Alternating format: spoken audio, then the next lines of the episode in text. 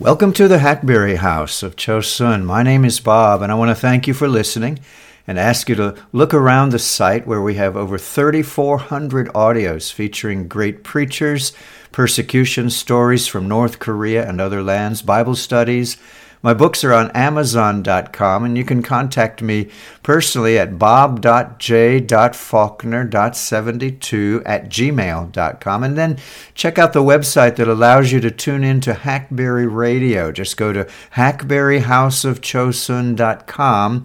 Take a look and a listen there, or now YouTube. Tune in uh, by typing the words The Hackberry House as three separate words, The Hackberry House at YouTube. I'm reading today from a sermon that was once preached by Charles Spurgeon, who's that English evangelical pastor, I think you know. He was a writer also. He died in 1892. And this message is from a collection of his sermons that was created by Perry Boardman. Uh, Perry Boardman, uh, the, the collection is known as the Spurgeon's Gems. Uh, today's message is from Volume 2, number 61. It's entitled The Beatific Vision. It was delivered on Sabbath morning, January 20, 1856, at the New Park Street Chapel, Southwark. And his text is simply 1 John 3 2, We shall see him as he is. It is one of the most natural desires in all the world that when we hear of a great man and a good man, we, we should wish to see his person. When we read the works of any eminent author, uh, we're accustomed to turn to the frontispiece to look for his portrait. When we hear of any a wondrous deed of daring, uh, we'll crowd our windows to see the warrior ride through the streets. And when we know of any man who is holy and who is eminently devoted to his work, we will not mind tarrying anywhere if we could just have a glimpse of him whom God has so highly blessed. Well, this feeling becomes doubly powerful when we have any connection with the man, when we feel not only that he is great, but that he is great for us, not simply that he is good, but that he is good to us. Not only that he is benevolent, but that he has been a benefactor to us as individuals. Then the wish to see him rises to a craving desire, and the desire is insatiable until it can satisfy itself in seeing that unknown and hitherto unseen, unseen donor who has done such wondrously good deeds for us. I'm sure, my brethren, you will all confess that this strong desire has arisen in your minds concerning the Lord Jesus Christ. Oh, we owe to none so much.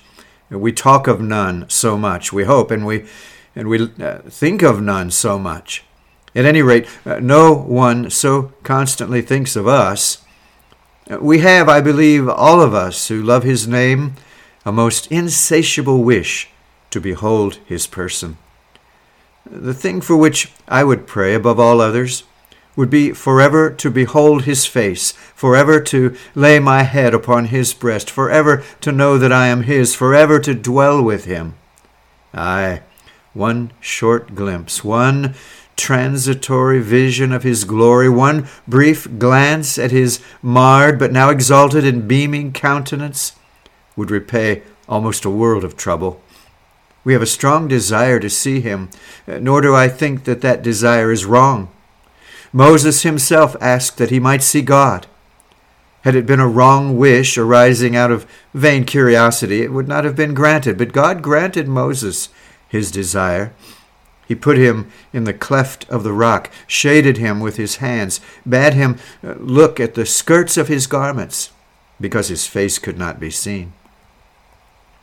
Yea, more, the earnest desire of the very best of men has been in the same direction. Job said, I know that my Redeemer liveth. And though worms devour this body, yet in my flesh shall I see God.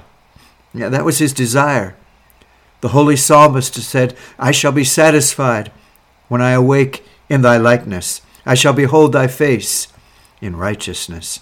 And most saints, on their deathbeds, have expressed their fondest, dearest, and most blessed wish for heaven in the expression of longing to be with Christ, which is far better. And not ill did our sweet singer of Israel, David, put the words together when he humbly said, and sweetly too, Millions of years my wandering eyes shall o'er thy beauties rove, and endless ages I'll adore the glories of thy love. We are rejoiced to find such a verse as this in 1 John, for it tells us that our curiosity shall be satisfied, our desire consummated, our bliss perfected. We shall see him as he is. Heaven shall be ours, and all we ever dreamed of him shall be more than in our possession.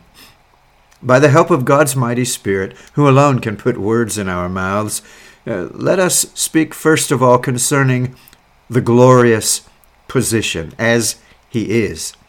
Secondly, his personal identity. We shall see him as he is. And thirdly, the positive vision. We shall see him as he is. And fourthly, the actual persons. We shall see him as he is. Well, first, then, the, the glorious position.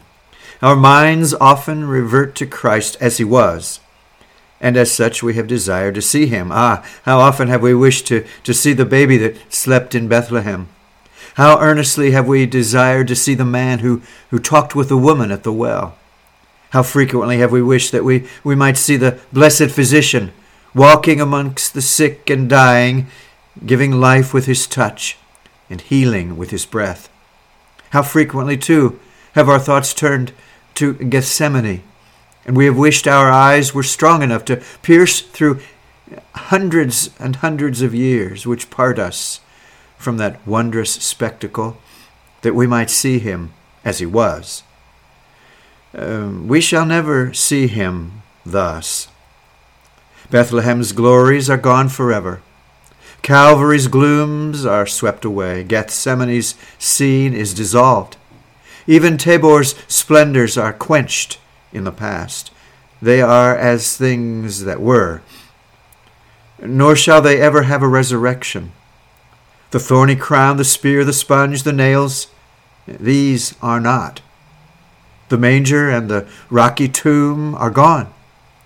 The places are there, unsanctified by Christian feet, unblessed, unhallowed by the presence of their Lord. We shall never see him as he was. In vain our fancy tries to paint it on our imagination, to fashion it. We cannot, must not, see him as he was, nor do we wish, for we have a larger promise. We shall see him as he is. Come, just look at that a few moments by way of contrast, and then I am sure you will prefer to see Christ as he is, rather than behold him as he was. Consider first of all that we shall not see him abased in his incarnation, but exalted in his glory. We are not to see the infant of a span long. Uh, we are not to admire the youthful boy. We are not to address the incipient man. We are not to pity the man wiping the hot sweat from his burning brow. We are not to behold him shivering in the midnight air.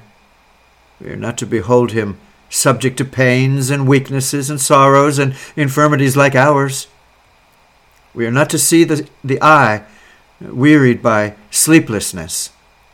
We are not to behold hands tired in labor. We are not to behold his feet bleeding with arduous journeys, too long for their strength. We are not to see him with his soul distressed.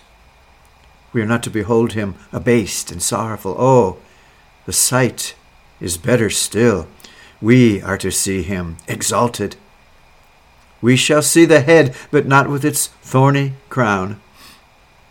We shall see the hand and the nail prints too, uh, but not the nail. It has been once drawn out and forever. We shall see his side and its pierced wound too, but the blood shall not issue from it. We shall see him not with a peasant's garb around him, but with the empire of the universe upon his shoulders. We shall see him not with a reed in his hand, but grasping a golden scepter. We shall see him not as mocked and spit upon and insulted, not bone of our bone in all our agonies, afflictions, and distresses, but we shall see him exalted. No longer Christ the man of sorrows, the acquaintance of grief, but Christ the man God, radiant with splendor, effulgent with light, clothed with rainbows, girded with clouds, wrapped in lightnings, crowned with stars, the sun beneath his feet. Oh, glorious vision! How can we guess what he is? What words can tell us? Or how can we speak thereof? Yet whate'er he is, with all his splendor unveiled, all his glories unclouded, and himself unclothed, we shall see him as he is. Remember again, we are not to see Christ as he was, the despised, the tempted one. We shall never see Christ sitting in the wilderness while the arch traitor says to him, If you're the Son of God, command that these stones be made bread. We shall not see him standing firmly on the temple's pinnacle, bidding defiance to the evil one who bids him cast himself down from that towering height. We shall not see him erect on the mountain of temptation with the earth offered to him, if he will but crouch at the feet of the demon. No. Nor shall we see him mocked by Pharisees, tempted by Sadducees, laughed at by Herodians. We shall not behold him with the finger of scorn pointed at him. We shall never see him called a drunken man and a winebibber. We shall never see the calumniated, the insulted, the, the molested, the despised Jesus. He will not be seen as one from whom we shall hide our faces, who was despised, and we esteemed him not. Never shall these eyes see those blessed cheeks dripping with spittle. Never shall these hands touch that blessed hand of his while stained with infamy. We shall not see him despised of men and oppressed, but we shall see him as he is. No tempting devil near him, for the dragon is beneath his feet. No insulting men, for lo, the redeemed cast their crowns before his feet. No molesting demons, for angels sound his lofty praise through every golden street. Princes bow before him. The kings of the isles bring tribute. All nations pay him homage, while the great God of heaven and earth, shining on him, gives him mighty power. Ah, we shall see him, beloved, not abhorred, not despised and rejected, but worshipped, honored, crowned, exalted, served by flaming spirits, and worshipped by cherubim and seraphim. We shall see him as he is.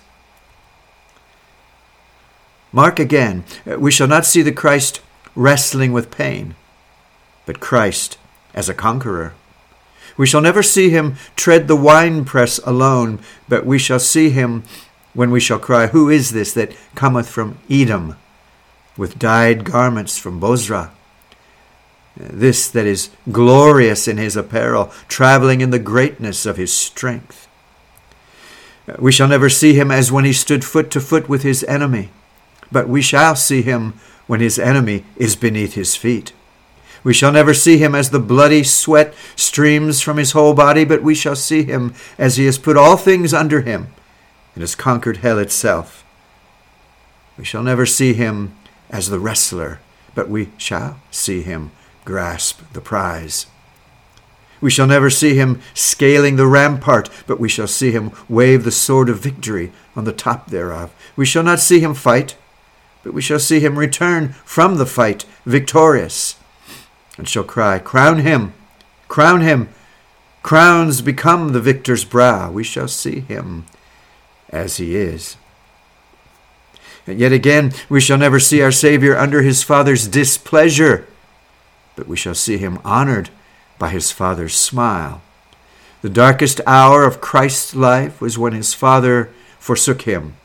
That gloomy hour when his Father's remorseless hand held the cup to his Son's own lips, and bitter though it was, said to him, Drink, my son, I drink.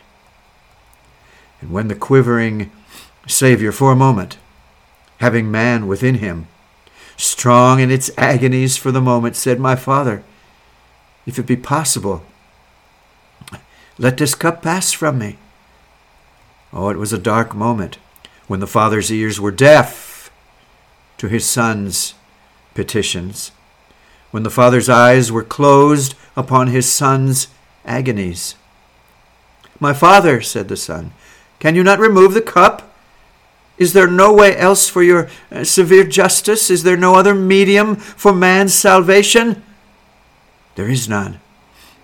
Ah, it was a terrible moment when he tasted the wormwood and the gall, and surely darker still was that sad midday, midnight, when the sun hid his face in darkness, while Jesus cried, My God, my God, why hast thou forsaken me?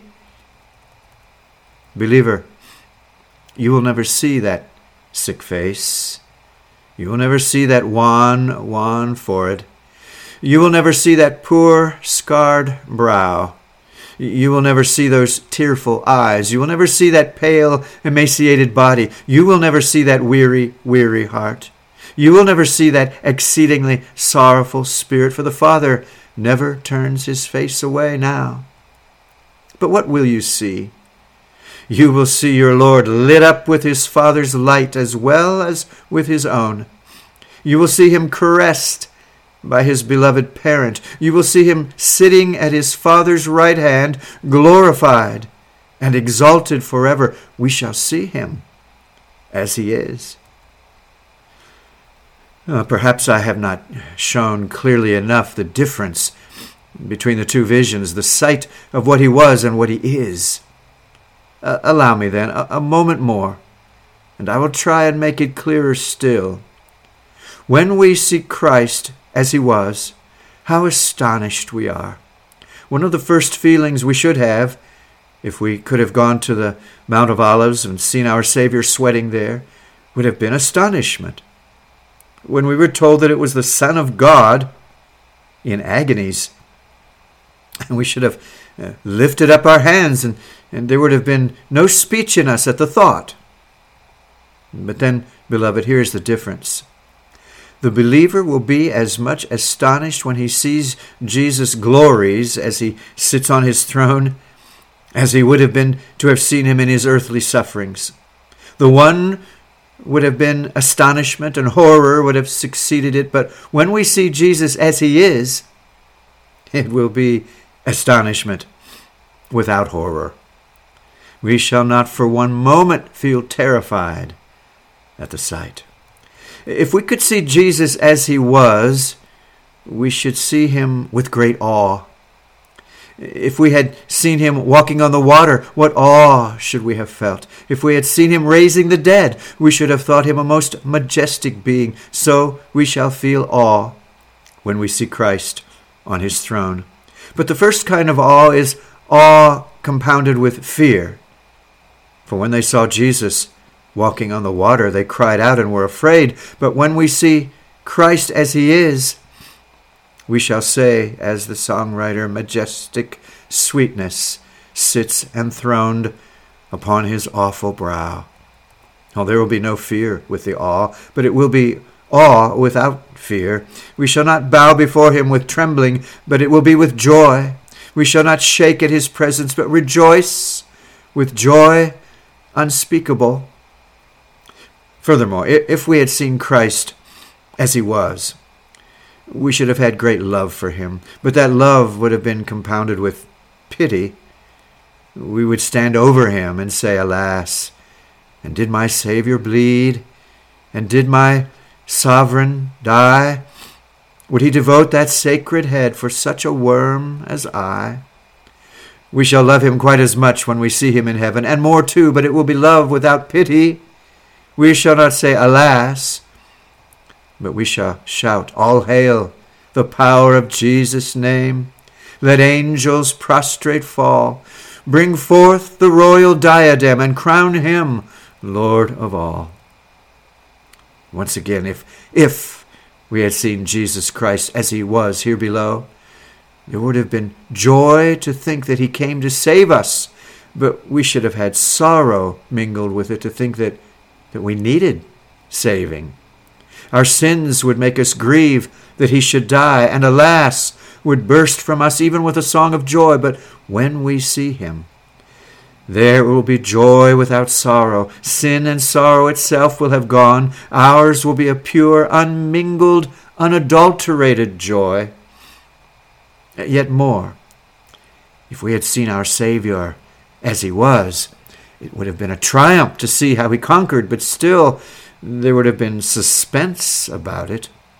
We should have feared lest he might not overcome, but when we see him up there, it will be triumph without suspense. Sheathe the sword, the battle's won. Tis over now, tis finished, has been said. The grave has been passed, the gates have been opened, and now henceforth and forever he sits down at his Father's right hand, from whence also he shall come to judge the quick and the dead. Here then is the difference. We shall see him as he is. We shall feel astonishment without horror, awe without fear, love without pity, joy without sorrow, triumph without suspense. That is the glorious position. Poor words, why fail you? Poor lips, why speak you not much better? If you could, you would, for these are glorious things you speak of. We shall see him as he is. And now, secondly, we have personal identity. Perhaps while I have been speaking, some have said, Ah, but I want to see the Savior, the Savior of Calvary, the Savior of, of Judea, the very one that died for me. I do not so much pant to see the glorious Savior you have spoken of. I want to see that very Savior who did the works of love, the, the suffering Savior. For him I love. Beloved, you shall see him. It is the same one. Oh, there is personal identity. We shall see him.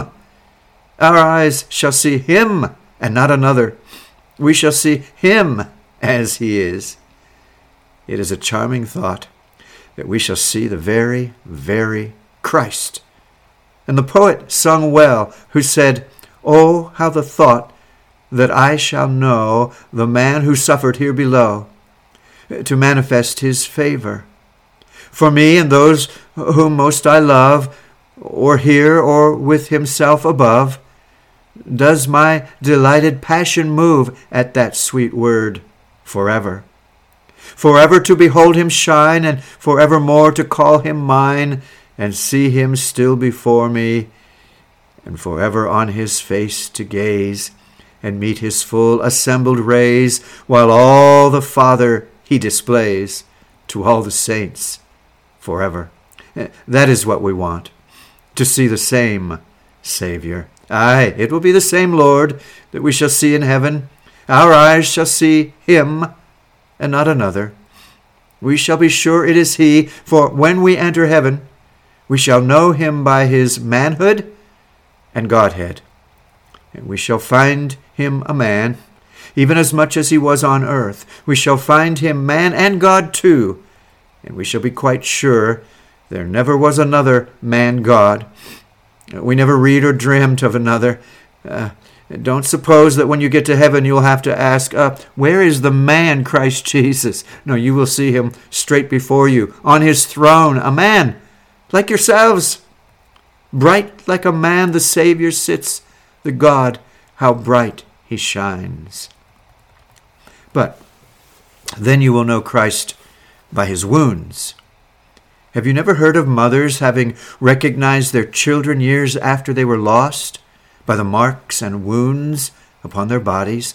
Ah, beloved, if we ever see our Savior, we shall know him by his wounds. But you say, they're all gone. Oh, no, for he looks like a, a lamb that once was slain and wears his priesthood still. The hands are still pierced though the nails are not there. The feet have still the openings through them, and the side is still gaping wide, and we shall know him by his wounds. We have heard of some who on the battlefield have been seeking for the dead. They have turned their faces up and looked at them, but they knew them not. But the tender wife has come, and there was some deep wound, some saber cut that her husband had received upon his breast, and she said, It is he. I know him by that wound. And so in heaven we shall in a moment detect our Savior by his wounds, and shall say, It is he, it is he, he who once said, They have pierced my hands and my feet. But then, beloved, Christ and we are, are not strangers, for we have often seen him in this mirror of the Word. When by the Holy Spirit our poor eyes have been anointed with eye salve, we have sometimes caught a sufficient glimpse glimpse of Christ, a glimpse of Him, to know Him by it. We have never seen Him except reflectedly. When we have looked in the Bible, He has been above us and looked down upon it, and we have looked there as into a looking glass, a mirror, and, and have seen Him as in a glass darkly. But we have seen enough of Him to know Him.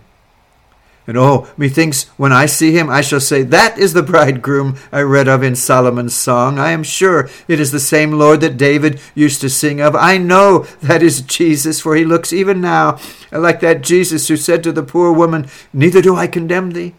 Like that blessed Jesus who said, Talitha cumi, Maid, I say unto thee, arise. And we shall know him, because he will be so much like the Bible Jesus that we shall recognize him at once. Yet more, we have known him better than by Scripture sometimes, by close and intimate fellowship with him. Why, we meet Jesus in the dark sometimes, but we have sweet conversation with him, and he puts his lips against our ear, and our lip goes so close to his ear when we hold converse with him. Oh, we shall know him well enough when we see him. You may trust the believer for knowing his master when he finds him. We shall not need to have Jesus Christ introduced to us when we get to heaven. For if he were off his throne and sitting down with all the rest of the blessed spirits, we should go up to him directly and say, Jesus, I know you. uh, the devil knew him, for he said, Jesus, I know. And I'm sure God's people ought to know him. Jesus, I know you, we shall say at once as we go up to him. How do you know me? says Jesus. Why, sweet Jesus, we are no strangers. You have manifested yourself to me as you do not unto the world. You have given me sometimes such tokens of your gracious affection. Do you think I have forgotten you? Why, I have seen your hands and your feet, sometimes by faith, and I have put my hand into your side like Thomas of old, and I think you that I am a stranger to you? No, blessed Jesus. If you were to put your hand before your eyes and hide your countenance, I should know you then. were you blindfolded once more, my eyes would tell you, for I have known you too long to doubt your personality. Believer, take this thought with you. We shall see him. Despite all the changes in his position, it will be the same person. We shall see the same hands that were pierced, the same feet that were weary, the same lips that preached, the same eyes that wept, the same heart that heaved with agony. Positively the same, except as to his condition. We shall see him. Oh, write the word him as large as you like. We shall see him as he is. Well, that brings us to the third point the positive nature of the vision. We shall see him as he is. This is not the land of sight now. Now it is too dark a country to see him, and our, our eyes are not good enough. We walk here by faith and not by sight. It is pleasant to believe his grace, but oh, we'd rather see it. Well, we shall see him. But perhaps you think, when it says we shall see him, that it means uh, we shall know more about him, uh, we shall think more of him, we shall get better views of him by faith. Oh, no, no, it does not at all. It means what it says positive sight. just as plainly as I, I can see my brother there, just as plainly as I can see any of you, shall I see Christ. With these very eyes, too.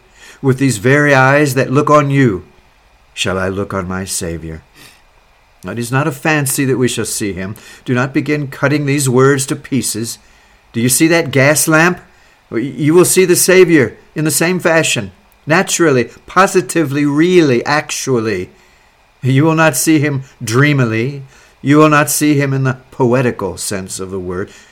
See, you, you will not see him in the metaphorical meaning of the word, but positively. You shall see him as he is. See him. Mark that. Not think about him, not dream about him, but we shall positively see him as he is. How different that sight of him will be uh, from that which we have here. For here we see him by reflection. And now I have told you before, we see Christ through a glass darkly, then we shall see him face to face. Well, good Dr. John Owen, in one of his books, explains this passage. He says, Here we see through a glass darkly. He, he says that means here we look through a telescope and we see Christ only darkly through it. But the good man had forgotten that telescopes were not invented uh, till hundreds of years after Paul wrote, so that Paul could not have intended telescopes. Others have tried to give other meanings to the word.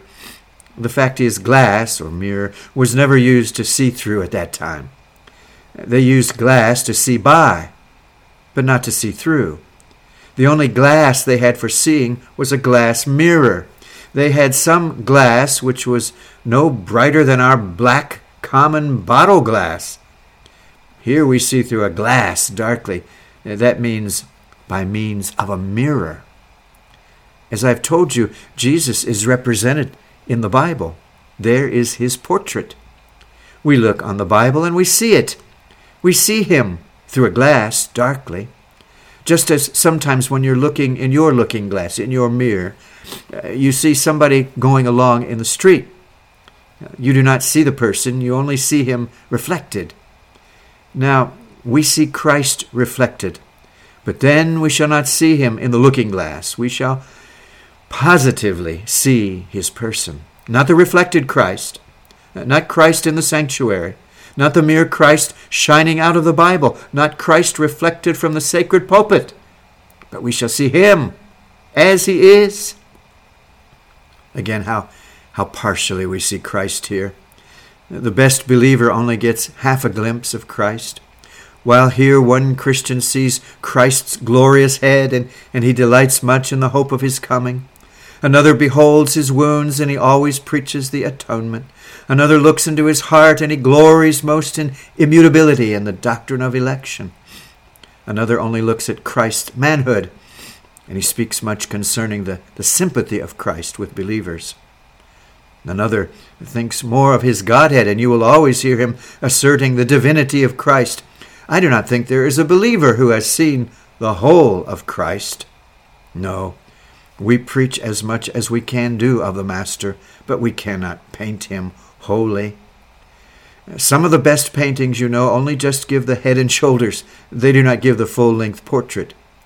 There is no believer, there is no choice divine that could paint a full length portrait of Christ.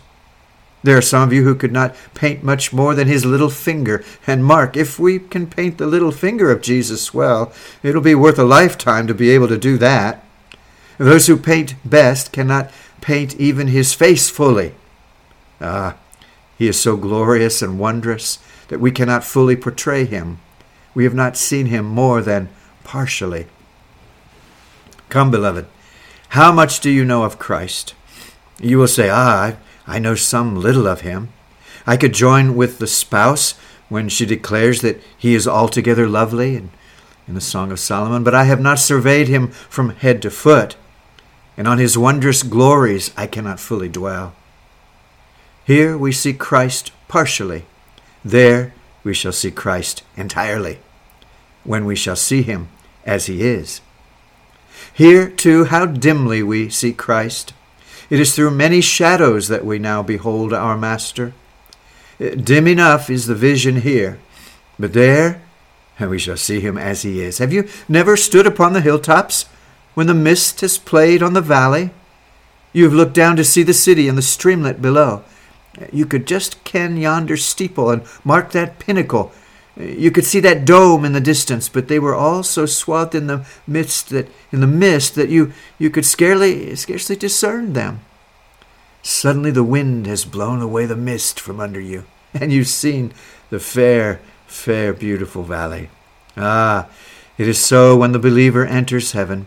Here he stands and looks upon Christ veiled in a mist, here, upon a Jesus who is shrouded. But when he gets up there on Pisgah's brow, higher still, with his Jesus, then he shall not see him dimly, but he shall see him brightly.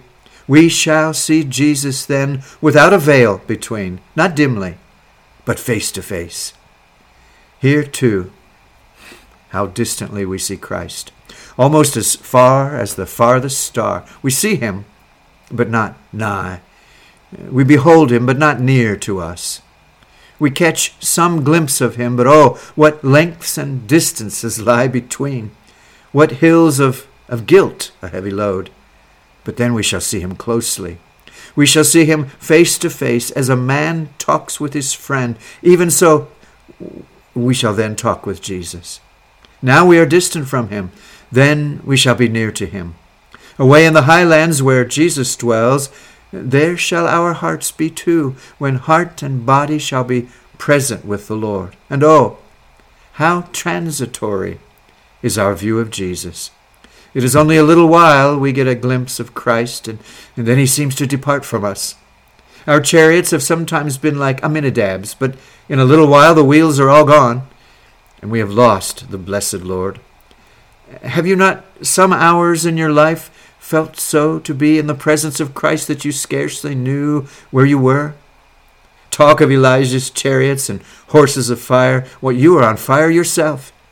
You could have made yourself into a horse and, and chariot of fire and gone to heaven easily enough. But then, all of a sudden, did you never feel as if a lump of ice had fallen on your heart and put the fire out? And you have cried, Where has my beloved gone? Why has he hidden his face? Oh, how dark, how dim. But, Christians, there will be no hidings of faces in heaven. Blessed Lord Jesus, there will be no coverings of your eyes in glory. Is not your heart a sea of love? where all passions roll. And there is no ebb tide of your sea, sweet Jesus, there. Are you not everything? And there'll be no losing you there, no putting your hand before your eyes up there, but without a single alteration, without change or diminution, our unwearied, unclouded eyes shall throughout eternity perpetually behold you. We shall see him as he is, blessed sight. Oh, that it were come. Then do you know there will be another difference? When we shall see him as he is, how much better that sight will be than what we have here. When we see Christ here, we see him to our profit. When we see him there, we shall see him to our perfection. I bear my master witness, I never saw him yet without being profited by him. There are many men in this world whom we see very often, and get very little good by. And the less we see of them, the better. But of our Jesus, we can say, we never come near him without receiving good by him. I never touched his garments yet without feeling that my fingers did smell of myrrh and aloes and cassia out of the ivory palaces. I never did come near his lips, but what his very breath shed perfume on me. I was never near my master yet, but what he slew some sin for me. I never have approached him, but his blessed eyes burned a lust out of my heart for me. I have never come near to hear him speak, but I felt I was melting when the beloved spoke, being conformed into his image. But then, beloved, it will not be to improve us, it will be to perfect us when we see him up there. We shall be like him, for we shall see him as he is. Oh, that first sweet look on Christ when we shall have left the body. I am clothed in rags. He looks upon me, and I am clothed in robes of light. I am black. He looks upon me, and I, I forget the tents of Kedar. I become white as the curtains of Solomon. I am defiled here. Sin has looked upon me, and there is filth upon my garments. But lo, I am whiter than the driven snow, for he has looked upon me. I have evil wishes and evil thoughts, but, but they have fled like the demon before his face when he said, Get thee hence, Satan. I command thee to come out of the man. We shall be like him, for we shall see him as he is. I know, beloved, the Savior seems to you like a great ship. I like some small boat trying to pull the, the ship out of the harbor.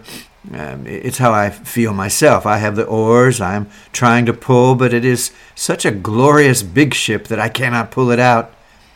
There are some subjects, the rudder of which I can take hold of and guide anywhere. They will come out of any harbor, let the passage be ever so narrow. But this is a noble ship, so big that we can hardly get it out to sea.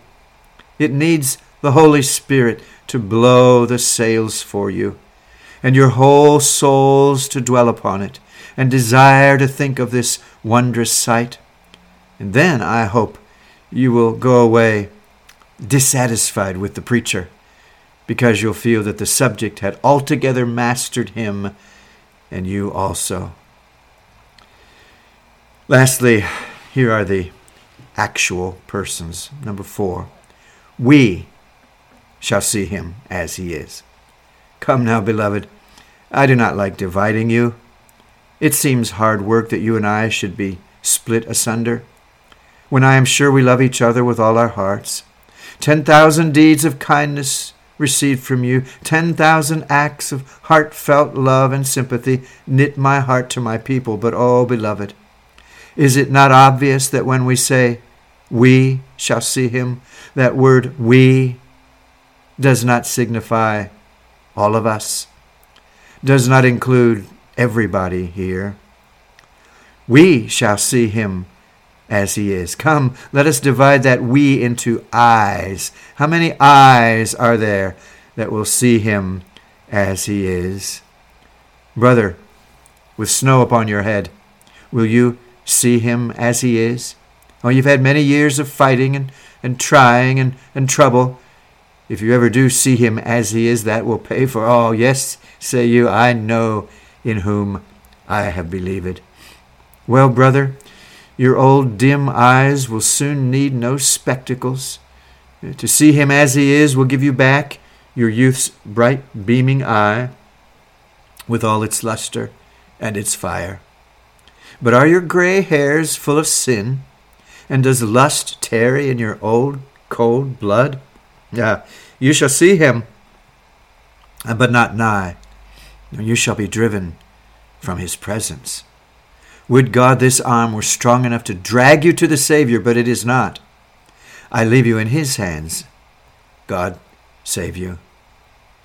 And you, dear brother, and you, dear sister, who have come to middle age, struggling with the toils of life mixed up with all its battles, enduring its ills, you are asking, it may be, shall you see him? The text says, We shall. And can you and I put our hands on our hearts and know our union with Jesus? If so, we shall see him as he is. Brother, fight on. Up at the devil. Strike hard at him. Fear not. That sight of Christ will pay you. Soldier of the cross, whet your sword again and let it cut deep.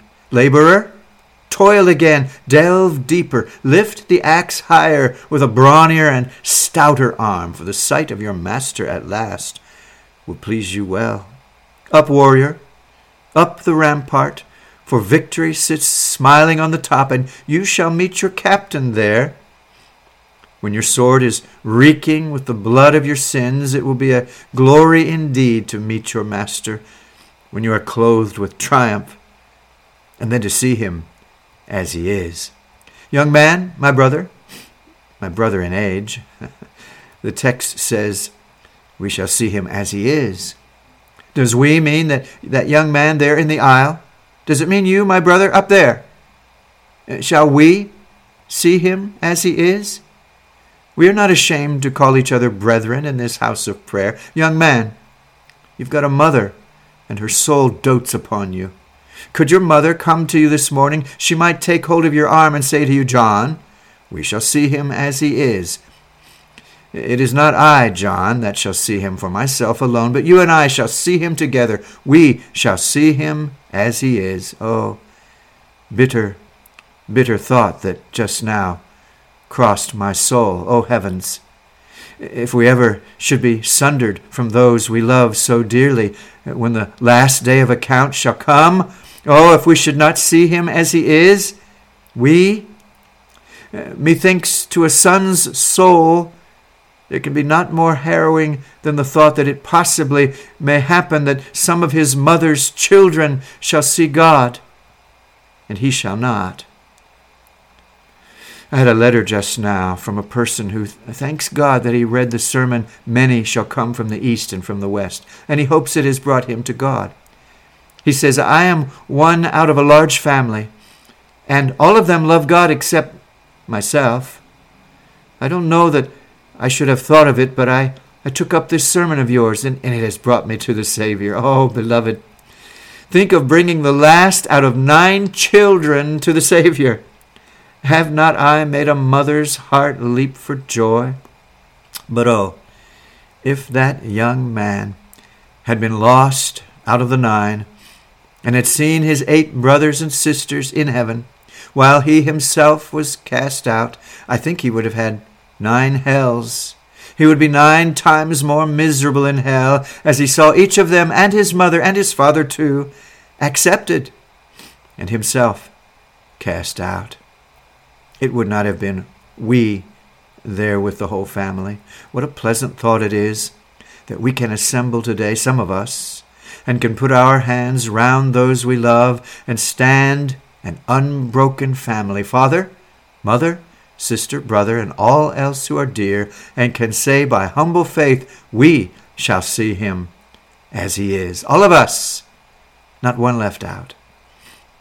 Oh, my friends, we feel like a family at Park Street. I do feel myself when I am away from you that there's nothing like this place, that there's nothing on earth which can recompense the pain of absence from this hallowed spot. Somehow or other, we feel knit together by such ties of love. Last Sabbath, I went into a place where the minister gave us the vilest stuff that ever was brewed. I am sure I wished I was back here, that I might preach a little godliness, or else hear it. Poor Wesleyan thing, he, he preached works from beginning to end. From that very beautiful text, they that sow in tears shall reap in joy, telling us that whatever we sowed, that we should reap, without ever mentioning salvation for sinners and pardon required even by saints. It was something like this Be good men and women, and you shall have heaven for it. Whatsoever you sow, you are sure to reap, and if you're very good people, do the best you can, you'll all go to heaven. But if you're very bad and wicked, then you'll all have to go to hell. I'm sorry to tell you so, but whatever you sow, that you shall reap. Not a morsel about Jesus Christ from beginning to end. Not a scrap. Well, I thought, they say I'm rather hard upon these Arminian fellows, but if I do not drive my old sword into them worse than ever, uh, now I have heard them myself again, then I am not a living man. I thought they might have altered a little, not preached works so much, but I am sure there never was a sermon more full of salvation by works, preached by the Pope himself, than that one was. They do believe in salvation by works, whatever they may say, and however they may deny it when you come to close quarters with them, for they are so everlastingly tell you, telling you to be good and upright and godly, and never directing you first to look to the bleeding wounds of a dying Savior, never telling you about God's free grace, which has brought you out of enormous sins, but always talking about that goodness, goodness, goodness which will never be found in the creature. Well, beloved, somehow or other, wherever we go, we seem that we must come back here. And the thought of losing one of you grieves me almost as much as the thought of, of losing any of my relatives. How often have we looked at one another with pleasure? How often have we met together to sing the same old songs to the same old tunes? How often have we prayed together, and how dearly we, all of us, love the sound of the word grace, grace, grace. And yet, there are some of you that I know in my heart, and you know yourselves, will not see him unless you have a change, unless you have a new heart and a right spirit. Well, would you like to meet your pastor at the day of judgment and feel that you must be parted from him because his warnings were unheeded and his invitations cast to the wind? Think you, young man, that you would like to meet me at the day of judgment, there to remember what you have heard and what you have disregarded? Think you that, that you would like to stand before your God and remember how the way of salvation was preached to you? Believe on the Lord Jesus Christ, be baptized, you shall be saved. And that you did disregard the message? That were sad indeed. But we leave the thought with you lest you should think that if you are not worthy, you will not see him. If you are not good, you will not see him. If you do not do such and such good things, you will not see him. Let me just tell you, whosoever, though he be the greatest sinner under heaven, whosoever, though his life is the most filthy and the most corrupt, whosoever he is, though he has up till now been the most abandoned and profligate, Whosoever believes in the Lord Jesus Christ shall have everlasting life. For God will blot out his sins, will give him righteousness through Jesus, accept him in the beloved, save him by his mercy, keep him by his grace, and at last present him spotless and faultless before his presence with exceedingly great joy. My dear friends, it is a sweet thought to close with now that with a very large part of you, I can say, We shall see him as he is. For you know, when we sit down at the Lord's table, we occupy the whole ground floor of this chapel, and I believe that half of us are people of God here. For I know that many members cannot get to the Lord's table in the evening. Brethren, uh, we have one heart, one soul, one Lord, one faith, one baptism. Uh, we may be uh, sundered here below a little while. Some may die before us, as our dear brother Mitchell has died. Some may cross the stream before the time comes for us, but we shall meet again on the other side of the river.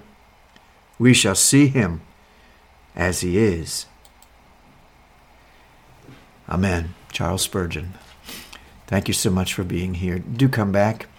And uh, you can access this series of messages in written form at spurgeongems.com. Spurgeon Gems, that's with a G now, gems, spurgeongems.com. This is the Hackberry House of Chosun. Lord willing, we'll talk again real soon. Bye bye.